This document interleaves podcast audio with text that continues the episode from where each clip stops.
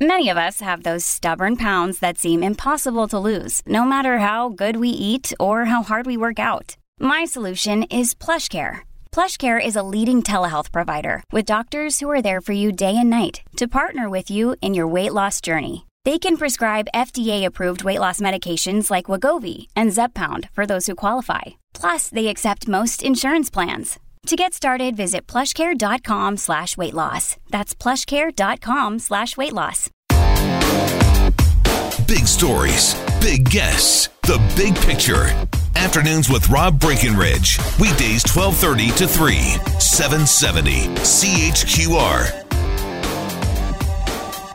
All right, welcome back. We're not far away from uh, a new Alberta budget, and I think we all expect it's not going to be a pretty picture. So we were already facing challenges as a province before this pandemic, and uh, the past 12 months have really exacerbated that whole situation. So we got some tough decisions to make in the years ahead. Certainly when it comes to the amount of money we spend, but perhaps part of that conversation also needs to be on the other side the amount of money uh, we generate and how we generate it.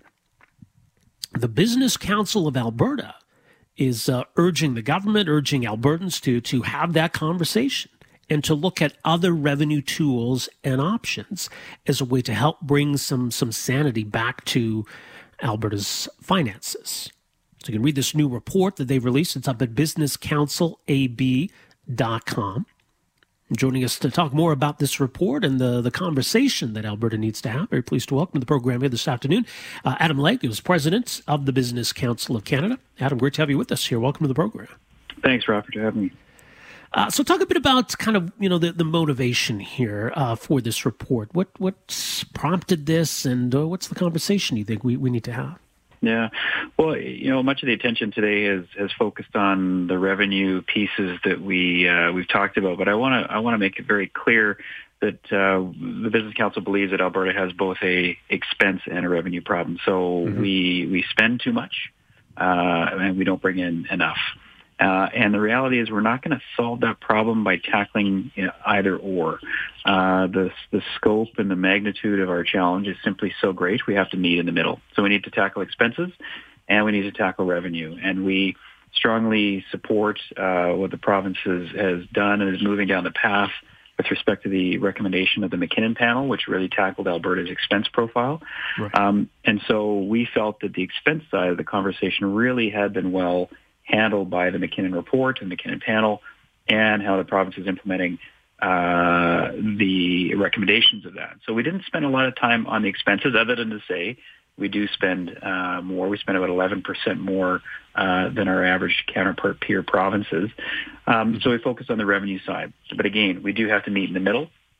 And what we said is we really do need to look at changing the revenue model for Alberta. Uh, it's not right sized for the 21st century. It's not right sized for a very different uh, natural resource sector than we've had in previous decades.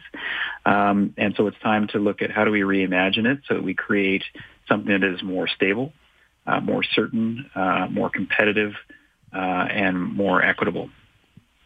Yeah, let's talk about the, the competitiveness side because, you know, I, I, think we, we face some big challenges and to some extent they, they run parallel, but there, there's potentially a conflict when we look at, you know, the challenge of recovery and coming out of this pandemic and getting the economy going again and being a, a competitive jurisdiction, but also trying to, to slay this deficit dragon that, uh, you know, is, is certainly a lot bigger now than, than it was even a year ago. So do we prioritize one over the other in the short term, or do they go hand in hand in your view? How do we look at it through that lens, do you think? Yeah, timing is everything, Rob. And, what we recommend is that uh, the province tackle the expenditure side, prove to Albertans that they're spending the money they collect already very wisely uh, and very prudently. And then to balance out the rest, to do that won't get us everywhere we need to get to uh, fiscally. Uh, then look at, at the revenue model. Um, and so first we have to we have to prove to Albertans we're spending the money wisely, tackle the expenses, and then and then on the revenue side, the reality is is that to introduce some of the potential options for uh, for for revenue, such as a, a sales tax, Albertans need to have a referendum. So this is going to take time. To discuss the options with Albertans, provide the good information, conduct the referendum. So, and we also agree with the Premier's statement that this is not the time to implement uh, new taxes. So once we feel that the the, uh, the, the, the major implications for households uh, of the COVID pandemic are are past, uh, and we've tackled the expense side. Then it's time to turn our attention to the revenue. So that may be, you know, two, three, four years out. But this is uh, this is not a quick conversation. Uh, so we do need to make sure we, we plant the seeds along the way to begin to get Albertans uh, informed and thinking about the potential range of options. Yeah, I think as you alluded to, I mean, you know, when when we're, going through tough times or going through a recession, uh, you know, a tax increase can can often often hamper that recovery. And I think as we've seen in the past in Alberta, when times are good, when the economy is booming, we don't really have a revenue problem, right? And and mm-hmm. so we sort of get trapped in this cycle where we never really uh, address this issue. We're probably not likely to see those kinds of boom times again, and kind of that boom and bust cycle is maybe part of the reason why we, we're in the situation we're in. So. Why is it important now to finally commit ourselves to to re-examining the, the revenue side? Uh, well, I think as you alluded to, you know, we have a very different natural resource sector now than we did uh, 20 years ago. Uh, and so what's happened is we've we've built a built a, a model that isn't necessarily right size for the 21st century uh, and that very different natural resource sector. Um, and so, as I say, these conversations uh, will take time. Uh, Alberta has a long history of, of, of being very proud of not having a sales tax. It's going to take some time to really explore uh, once once the expense side of the ledger has been handled. Why do we need to consider a sales tax? Uh, what are the other options? There are actually some creative solutions around this, Rob, that isn't just about a layering on of new taxes. That it's actually rethinking how we how we how we tax and collect revenue. So we may see a harmonized sales tax introduced, but we may see personal income taxes drop as a result because of the way in which that, that tax can be structured. Yeah. So assessing those options, laying them out, having conversations with Albertans will take uh, quite a bit of time. And so that's why we said now is the time to start uh, talking about this, start exploring it, to start studying it. Um, and uh, the, the, COVID pandemic is just further illustrates the vulnerability um, of our of our revenue model uh, because of, uh, of, of even further depressed resource activity. So uh, we have to kind of get off that roller coaster. We need to create something that's more stable, uh, that's more certain, that has some greater uh, fairness, um, and enable us to be competitive uh, as we come out of the the, the COVID pandemic. Mm-hmm.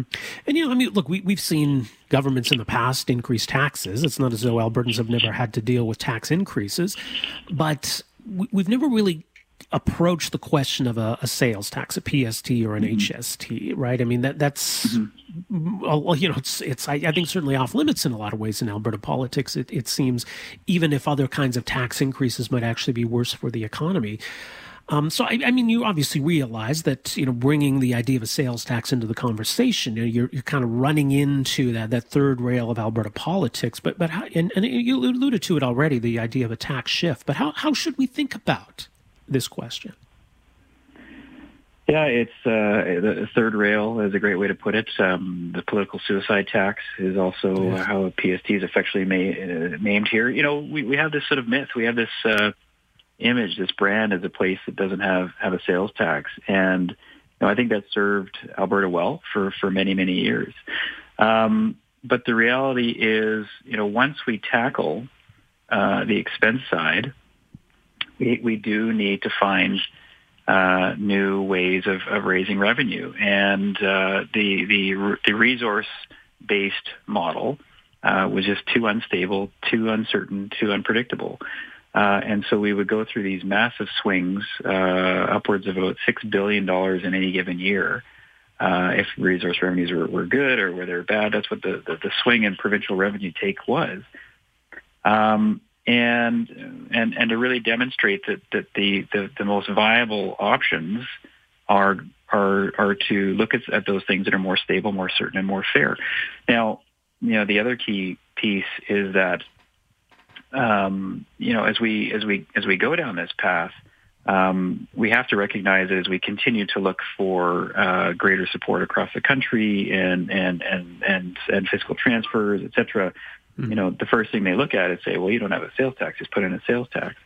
So we need to be cognizant of the fact of of, of how we can um, can prepare ourselves for for those continued conversations, um, and uh, and we just really need to to ensure that we're shoring up the predictability. You know, if we don't tackle this, we are currently in a net deficit, net debt position of $40 billion as a province. Over 12 years, that's gone from 50 billion net assets to 40 billion net debt. That's a 90 billion dollar swing. We're affecting our competitiveness, the, the, the, the, services and programs that Albertans rely upon. Uh, if we don't tackle this, we're, we're affecting the future generations, uh, our kids or, and their kids, if they're saddled with massive government debt. Um, and, uh, and and and affecting our competitiveness. So we, we really don't have the luxury of of saying uh, we we don't want a, a, sales tax. We do need to find the revenue somewhere, uh, and uh, that's again after we've tackled the expense uh, reductions that are necessary in the province. Um, and having that conversation with Albertans is not a, a not the, the question that currently is being asked in all the public opinion polls. Do you want a sales tax? Yes or no?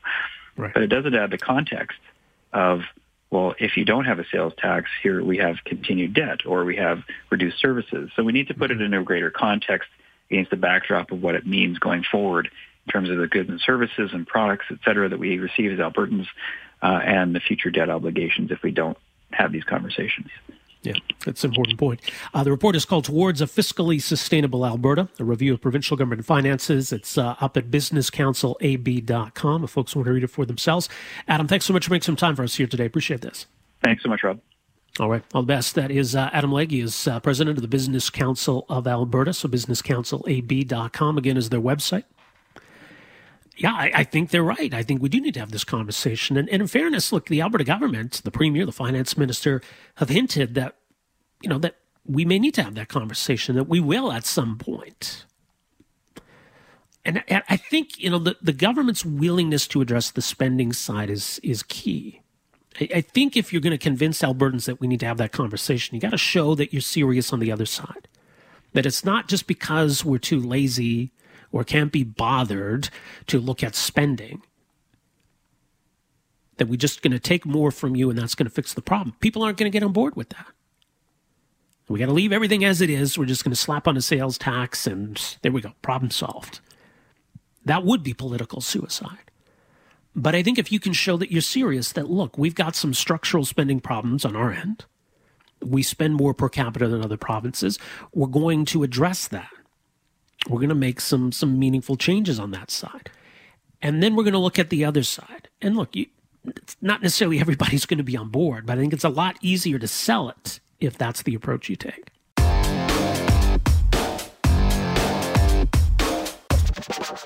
Okay, so uh, big news out of Ottawa this week: the federal government moving ahead with legislation uh, to to fulfill what they say are their commitments uh, with new gun control legislation. Now, the federal government would have the jurisdiction, certainly, to ban handguns if it chose to do so, but that's not what they're choosing to do. They're proposing to give municipalities the power to further restrict handguns. But of course, municipalities' powers to, to do things or not do things is spelled out in provincial legislation, not federal. Uh, so, A, can the federal government do this? And what if provincial legislation already says that municipalities can't? Which brings us to our next guest, a private member's bill that she tabled in December that's now been given, I think, some added significance with the announcement out of Ottawa this week. Michaela Glasgow uh, tabled uh, Bill 211.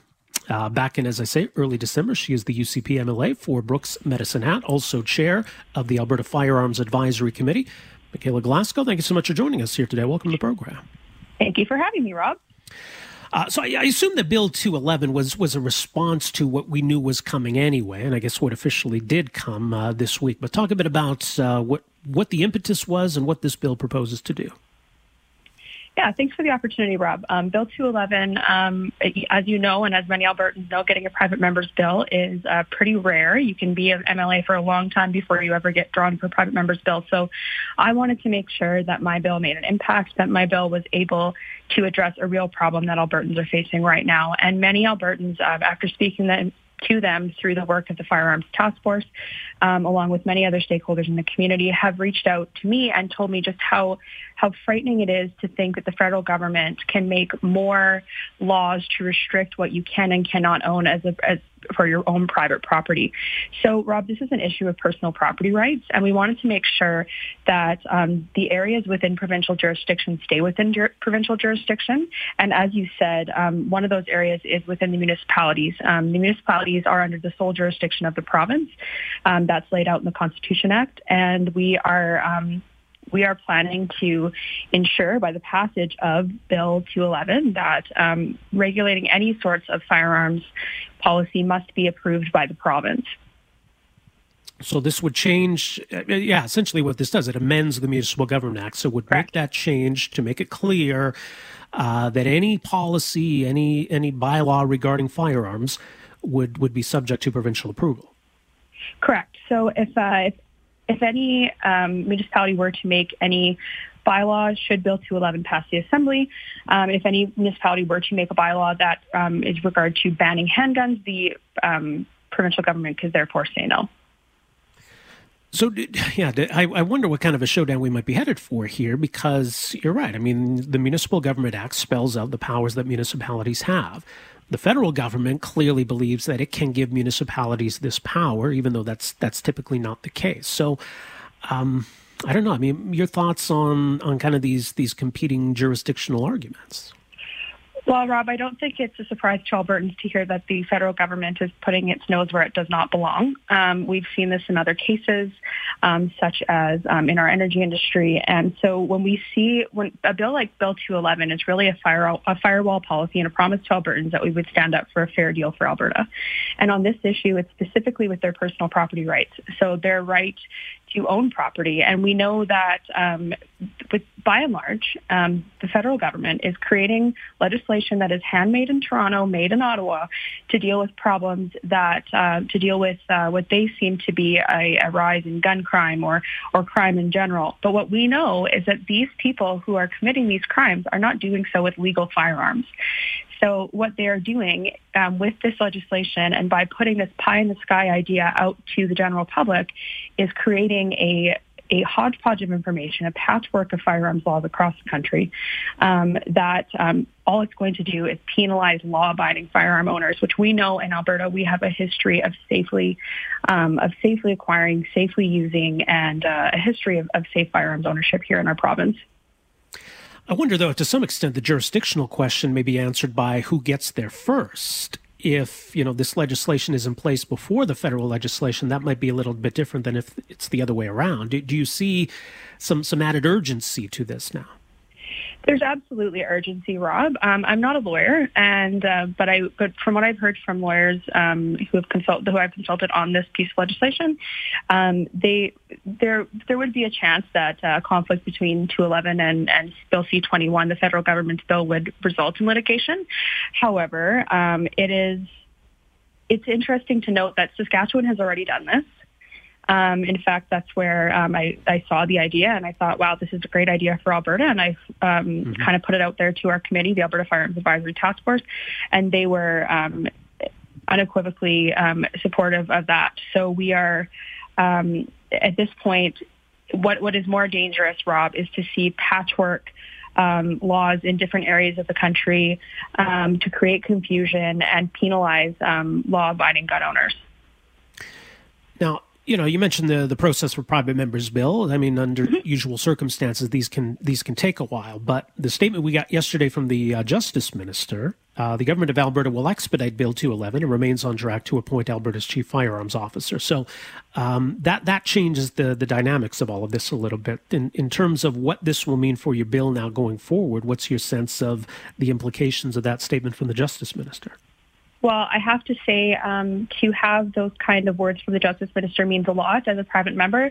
Um, it shows that our government is listening to the needs of private members as well as the needs of Albertans. I mean, um, the Justice Minister is um, responding to the recommendations from the Alberta uh, Firearms Advisory Council um, in appointing a chief firearms officer. That's one of the things that we, the, one of the very first recommendations that we made as a committee.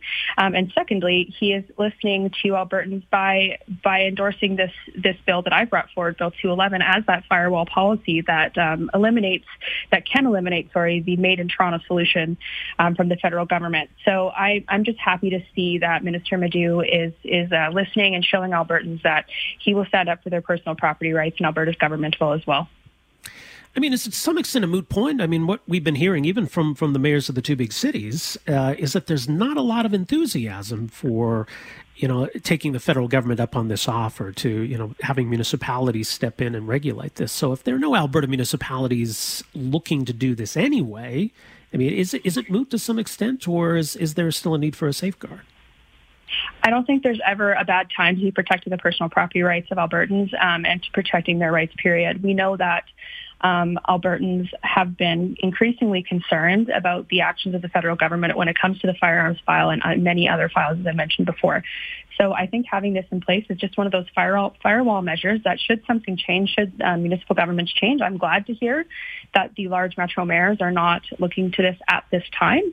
Um, however, I want to make sure that no matter who is in place, no matter who wins the elections um, going forward, that um, this is not an option on the table and that the personal property rights of Albertans who own handguns safely and use them to go to ranges and in appropriate ways um, will be protected in the future. All right. Well, we'll leave it there. Michaela Glasgow, appreciate making some time for us here this afternoon. Thanks for this. Really appreciate you having me. Thanks, Rob. All right. Take care. Michaela Glasgow, UCP MLA for Brooks Medicine and also chair the Alberta Firearms Advisory Committee. So her private members bill 211 was uh, tabled on December 8th, the Municipal Government Amendment Act and uh, to specifically put this measure in place. Uh, that any kinds of, of bylaws dealing with firearms would be subject to approval by the provincial government. So that does create an interesting situation. The federal government says we're going to give municipalities the power to do this. And the provinces, or some provinces, saying, no, you're not. So I, I don't know. I don't know if this is something that um, you know raises some constitutional issues, whether this is something that's going to end up in the courts again, I mean, otherwise the jurisdiction's pretty clear. Provinces decide on on how municipalities are going to function, how they're going to operate, what powers they have. So yes, if municipalities are are essentially uh, creatures of of the province, then I would think the province would win out here. We shall see, I guess.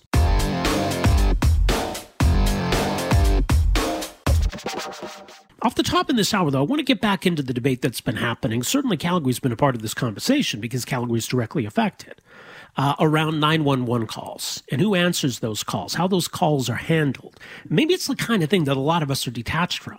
We just want to know that when we pick up the phone, if we have to dial 911, that someone's going to answer, somebody's going to respond.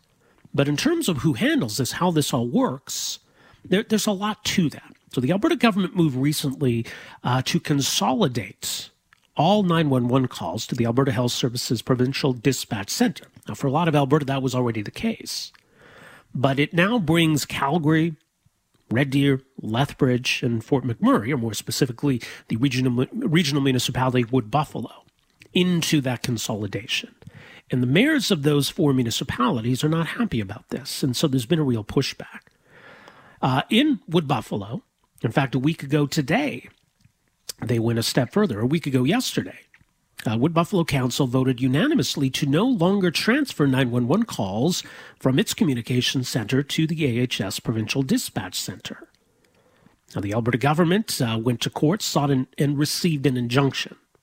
So those calls will be transferred, but I don't think this fight is over yet. Uh, so, joining us to talk a bit more about all of this is someone who's been at the forefront of all of this and pushing back against the Alberta government, even uh, daring them to remove him as the mayor of the regional municipality, Wood Buffalo. Wood Buffalo Mayor Don Scott joins us uh, this afternoon. Uh, Mr. Mayor, thanks for making some time for us here. Welcome to the program. Yeah, thanks a lot for having me, Rob. It's great to be on. All right, so let's talk about uh, what the status of all of this is now that uh, that injunction was was granted last week. Uh, what, what, did that mean in practice? Yeah, so the government, uh, what they won in court was a temporary injunction. Uh, they presented a press release suggesting they got an injunction, and maybe they were hoping for that, but they did not get an injunction. They got a temporary injunction, which just means there's going to be a future court date where all this is explored a lot further. So uh, I can tell you one thing. We've certainly won in the court of public opinion, and uh, that's the court uh, that I think the government should be listening to. We have been advocating the error that the government is stepping into for seven months and uh, they have just had their heads straight down. They've been bullheaded about this, and uh, the way I could best describe it is they uh, they've taken an approach that's as hard as a woodpecker's lips. They just do not vary, and uh, it's unfortunate because four previous governments have uh, have not taken this decision, and they were. They were lobbied for it, but they did not take the same approach. Is the first government in a very long time that decided they'd take this step and I believe it's putting uh, putting patients at risk. And we showed them those facts. Ninety percent of the time, our our municipalities dispatch ambulances faster, but they are not listening. What do you suspect then their motivation is? I mean, obviously you don't don't speak for them, but is this meant to be a cost savings uh, approach, or, or what's what's your sense? You know, a lot of people have said it's a move towards privatization of that entire system, and uh, you know, no one's confirmed that to me. It's certainly been strongly rumored that that's uh, where they're headed, and I know that that seems to be a step. Uh, where they're headed right now, though, is uh, a, a deterioration in, in service for Albertans, and uh, certainly the residents of my region. We saw it immediately as soon as the change was triggered, which was about two and a half weeks ago uh, we saw an immediate deterioration, and we've we've been reporting them, and they've been in the news, some of them, and it's it's very unfortunate. You know, uh, we've we've had a good system since 1979. It's worked, and suddenly the government thinks they know better. They can come in and figure it all out for us. And uh, I think anybody who just thinks about that fact alone would know that that's uh, that's not reality. That's you know, the government thinks they're here to help, but they make things worse, and that's exactly what's happening. Yeah, it was interesting. I saw the comments last week from uh, Wood Buffalo MLA Tany Yao, who's who's uh, you know thrown some support behind uh, council, or at least raised some concern about this change. I mean, you've got council making this decision unanimously. So I, I, think that's really powerful because this isn't, you know, a, a, partisan issue, right? This this isn't that you're trying to, you know, because you disagree with the, the you know the, the provincial government's approach in general. That it's on this specific issue. It's not about politics or partisanship. It goes a lot deeper than that. So what kind of a statement is it in your view then that you've got council last week voting unanimously uh, to essentially defy the province and, and to have the MLA uh, for for the area lending some support as well? Yeah, you know, uh, those that support the decision, I think, have taken the time to look at the facts and they see the obvious benefits in dispatch times. Uh, you know, there's example after example. Uh, there was a situation that happened uh, not that long ago last week where prior to, uh, like once the consolidation happened, so once AHS, the provincial government stepped in it took uh, over two minutes to dispatch an ambulance for a rural community. When we stepped in and took it back for a day before the government took us to court, uh, you know, it took 20 seconds. That's the difference in time that we're talking about. So if you're having a heart attack, you're having a stroke, uh, you want an ambulance that is uh, it's dispatched as quickly as possible. That's exactly what we can deliver. As soon as AHS steps in, what you get is a bureaucratic nightmare and, uh, you know, we saw evidence of it over and over uh, as soon as they took over the dispatching. So, what about the argument then that you know this has been the case for, for much of the province for a number of years now, and, and that that system seems to be working fine? That's the province's uh, position. Yeah, uh, you know, I've been hearing from uh, mayors all over Alberta who said it's uh, it's not working at all, and uh, they raised concerns, and the government just forced it on them, just like they're trying to force it on us. So explain what happens right now then. Somebody in, in Fort McMurray or in, in the municipality, uh, Wood Buffalo, makes a 911 call. Who answers that call? How is that call handled? Yeah, the real problem is when AHS gets involved. So we take the call, we transfer it to AHS. AHS will receive it in uh, a call center that's in a different part of Alberta. And what we've seen happening is that's not necessarily the one who's going to dispatch the ambulance there's going to be another transfer that happens to another dispatcher somewhere else in Alberta. And after they figure it out, then they're going to take the step of dispatching an ambulance. The problem is, and what we've seen over and over, is you want local people dispatching ambulances because they know local landmarks. There's a lot of addresses in Fort McMurray, for example, in Wood Buffalo, which is big as Nova Scotia, is bigger than Nova Scotia, that uh, you need local knowledge to understand. And uh, if you talk, it, the other thing is safety. Local dispatchers understand when people get calls over and over to certain addresses, they know when the police should be dispatched. There's lots of good reasons, but I would say those are two of the prominent ones.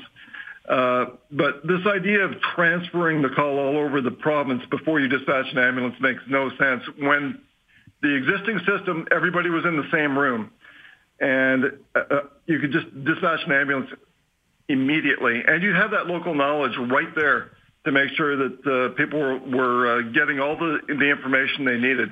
And if the police needed to be called, then you had a good sense of that right away too, because there's there's some calls that you kind of have a sense of it, or certainly that's what's been described to me by the dispatchers. So uh, you know we're still committed to fighting this tooth and nail, and it's going to be back in court. I understand in May, and uh, we'll see where it goes. But I, uh, I'm deeply disappointed that the government is not listening to Albertans.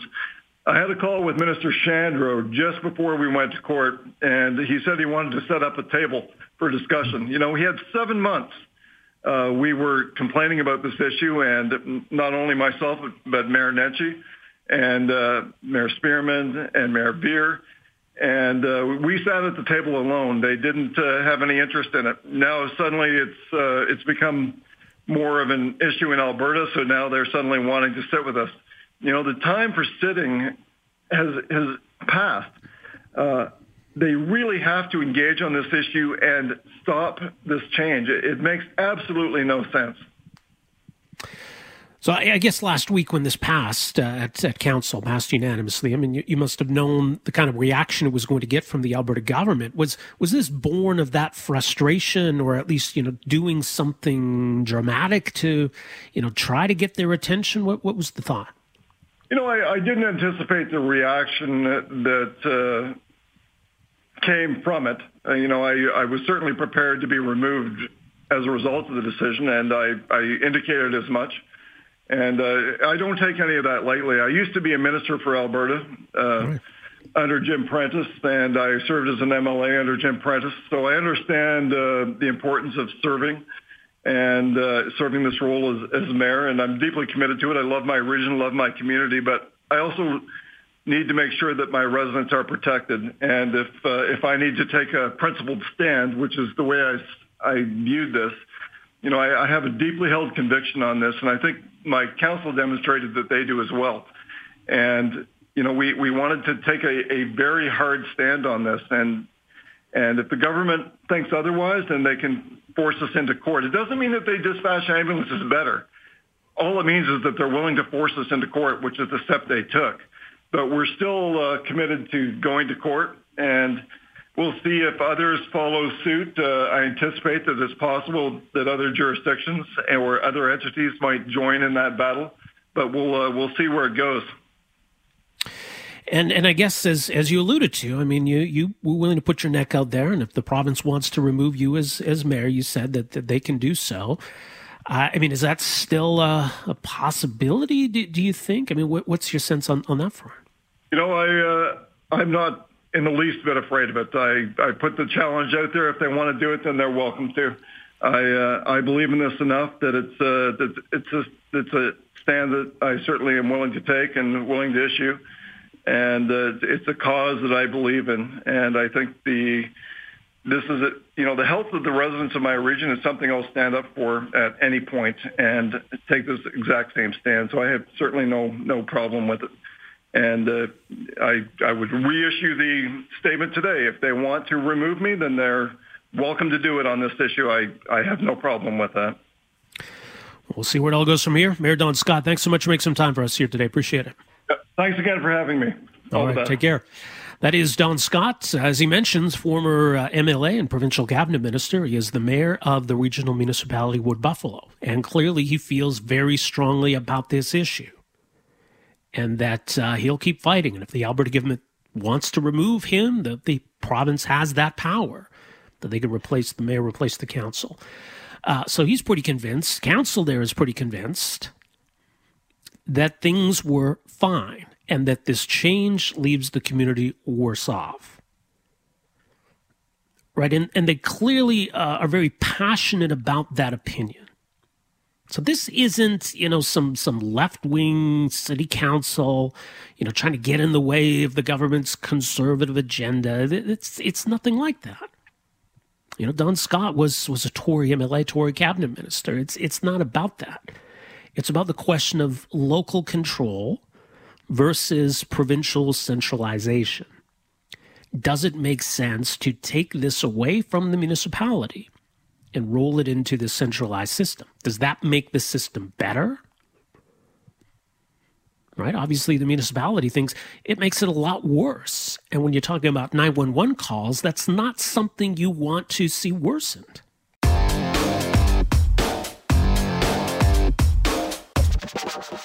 All right, welcome back. Rob Breckenridge with you. Eh, by the way, uh, we're going to get an update today from Alberta's Chief Medical Officer of Health, but it's uh, going to be at 4 o'clock instead of the uh, typical 3.30. Not, not sure why, but we will have that live for you just to give you a heads up. Uh, so a little bit later today for uh, Dr. Deena Hinshaw.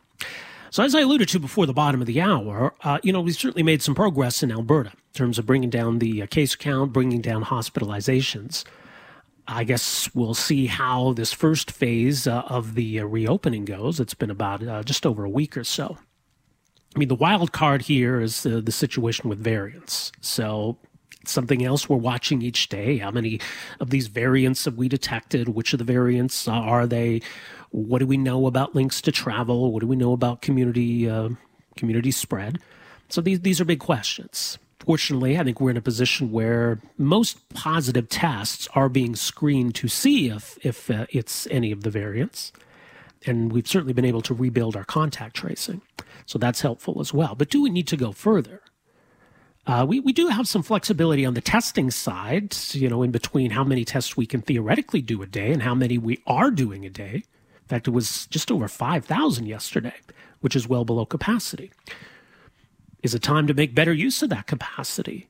Uh, should we look at expanding testing, going back to what we did last year with asymptomatic testing as a way maybe to try to stay a step ahead uh, of all of this? So, uh, joining us uh, for some thoughts uh, on all of this, very pleased to welcome to the program here this afternoon uh, Dr. Vanessa Meier-Stephenson, infectious disease physician with the University of Calgary Cummings School of Medicine.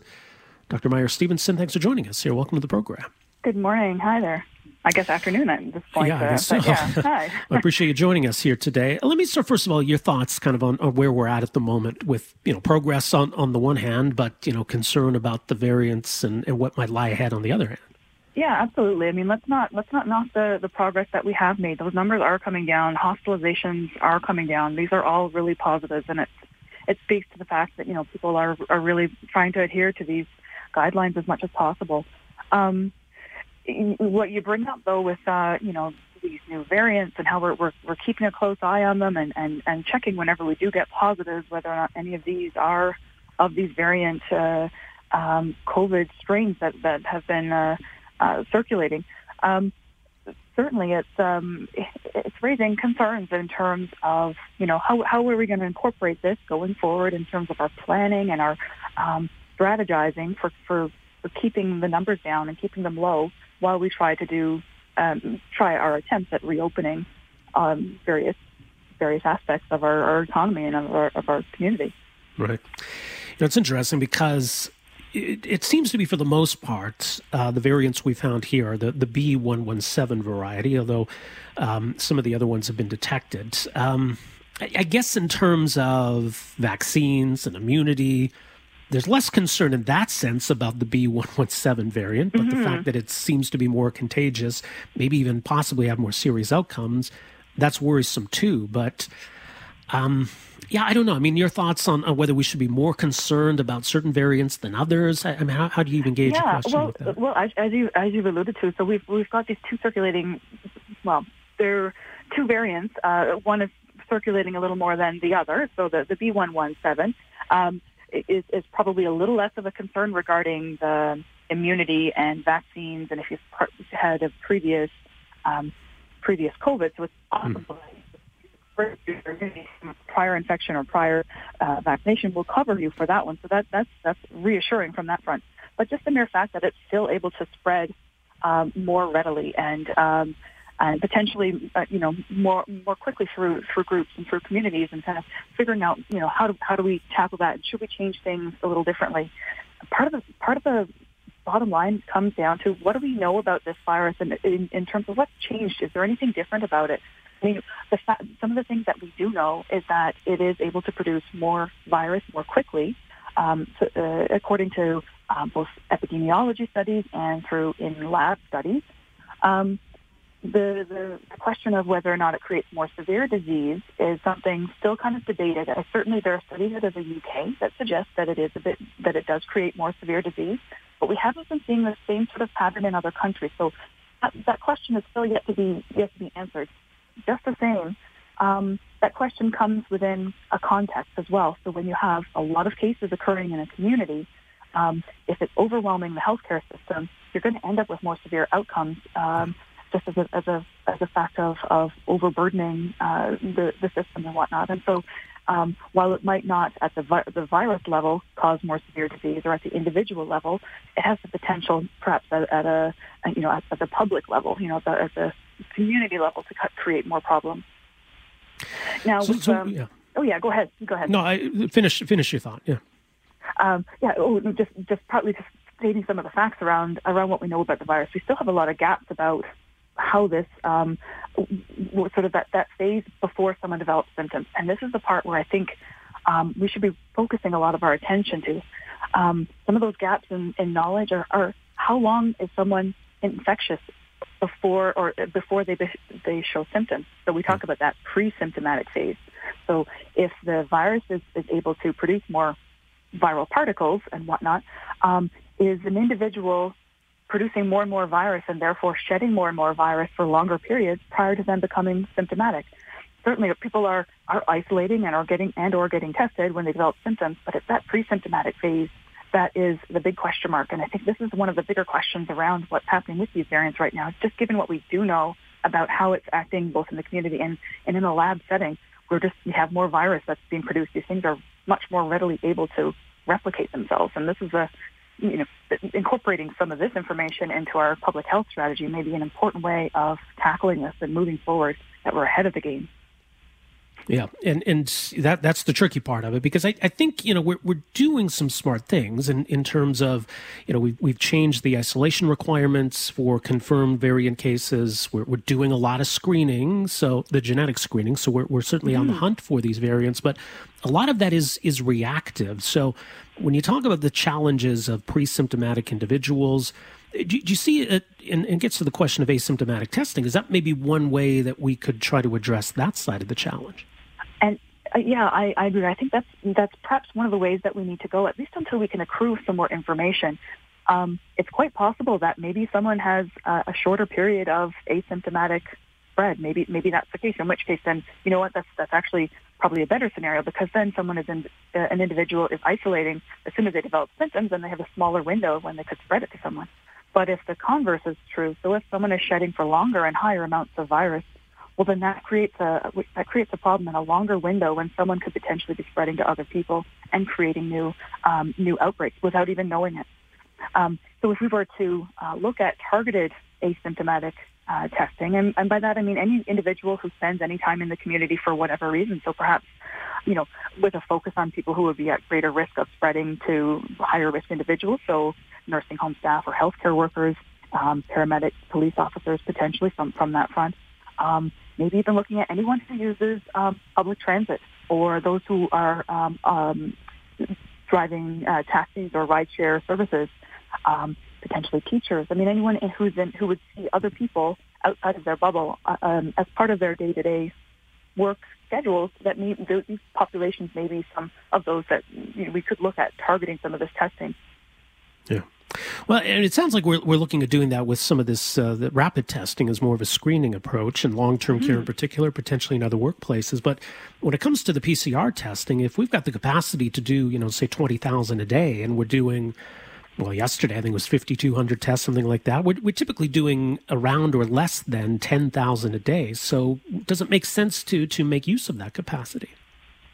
Yeah, well, certainly. Anytime we try to increase or or you know, increase testing and increasing uh, all of these different things, everything comes with a cost. So it's not just yeah. you know as, as, it is. So if we if we maximize our capacity in the lab in terms of being able to do this, I think um, I saw some of the numbers from before Christmas or during our uh, during our second wave, we had over twenty thousand t- uh, tests being done um, a, a, day in, in Alberta, and so um, that uses up material, that uses up our um, laboratory resources and, and the time there. And if we maximize that out as well, I mean, our, our turnaround times are also going to increase, right? So, I mean, right now we're, we're having really short turnaround times for when someone gets the test. And so that, you know, taking some of that into account, it's not just a simple let's max everything out. But I certainly think um, until we have more of that information, it may be one strategy to getting that information to really inform how we can safely keep things open and, and, and move forward. It would be a shame to backtrack um, if we realize that you know we're, we're playing catch up and now we've lost we've lost this ground that we're, we're we've, we've worked so hard to get to right now. And so, you know, it all it all it does come at a cost, just the same. So it, it, it's within a context, as is everything. Yeah. Well, something to think about. Uh, we'll leave it there. Dr. Myers Stevenson, yeah. appreciate your input on this. Thanks so much for making some time for us here. Not a problem. Take care. All right. You as well. Thanks. Uh, that's uh, Vanessa Meier-Stephenson, infectious disease physician, physician, University of Calgary Cummings School of Medicine. So I like that idea of, you know, not necessarily we're going to aim for an arbitrary target of 20,000 tests a day. But if we've got a bit of added capacity and we're worried about potential community spread, um, you know, let's let's try to to figure out okay, well, well which uh, you know groups are are maybe more at risk, or which professions are you know are more forward facing in terms of dealing with the public. So we could say, for example, here's a list if if you work in any of these jobs or if you're a regular user of transit or you know that that kind of an approach and say we're going to open up testing. You're not required to, but again, we can enlist the pharmacies and say, okay, if you uh, use public transit and you're asymptomatic, head down to your local pharmacy, book a test, and, and you can get an asymptomatic test there. And that might give us a little bit more of an idea of you know, is is this a, a problem? You know, in terms of uh, community spread. So that might be a sensible way to go. Obviously, what we're trying to do is stay a step ahead of this, so we don't have to be reactive and say, "Oh crap, numbers have surged." shutting things down again. And I think people are really fed up with the, um, you know, the in and out of lockdown approach. So it doesn't mean just give up, wave the white flag, and hope for the best. It just means being smarter. And I think that this is one way that we could be. Thanks for downloading and listening to the podcast. Don't forget to subscribe, rate, and review for free at Apple Podcasts, Google Play, or wherever you find your podcast. You can also find me on Twitter at Rob Breckenridge. You can email me, rob at 770chqr.com. Talk to you next time. Afternoons with Rob Breckenridge, starting at 1230 on News Talk 770 Calgary.